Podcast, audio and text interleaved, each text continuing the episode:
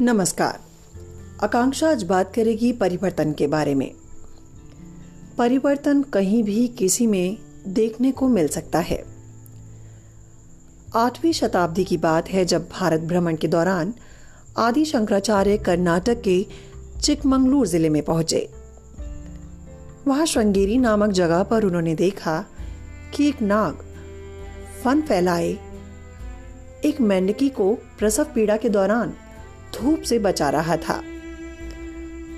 शंकराचार्य उस नाग को देख के हैरान थे, क्योंकि नाग एक विषैला जीव है।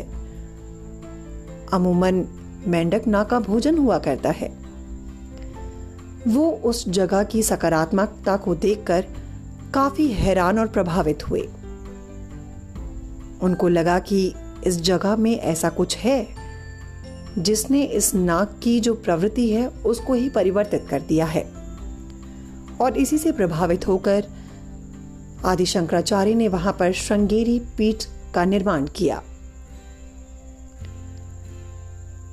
इसलिए आप अपने किसी भी अनुभव या मान्यताओं के आधार पर किसी भी परिस्थिति का आकलन ना करें, क्योंकि परिवर्तन, सकारात्मक परिवर्तन संभव है और कभी भी संभव है।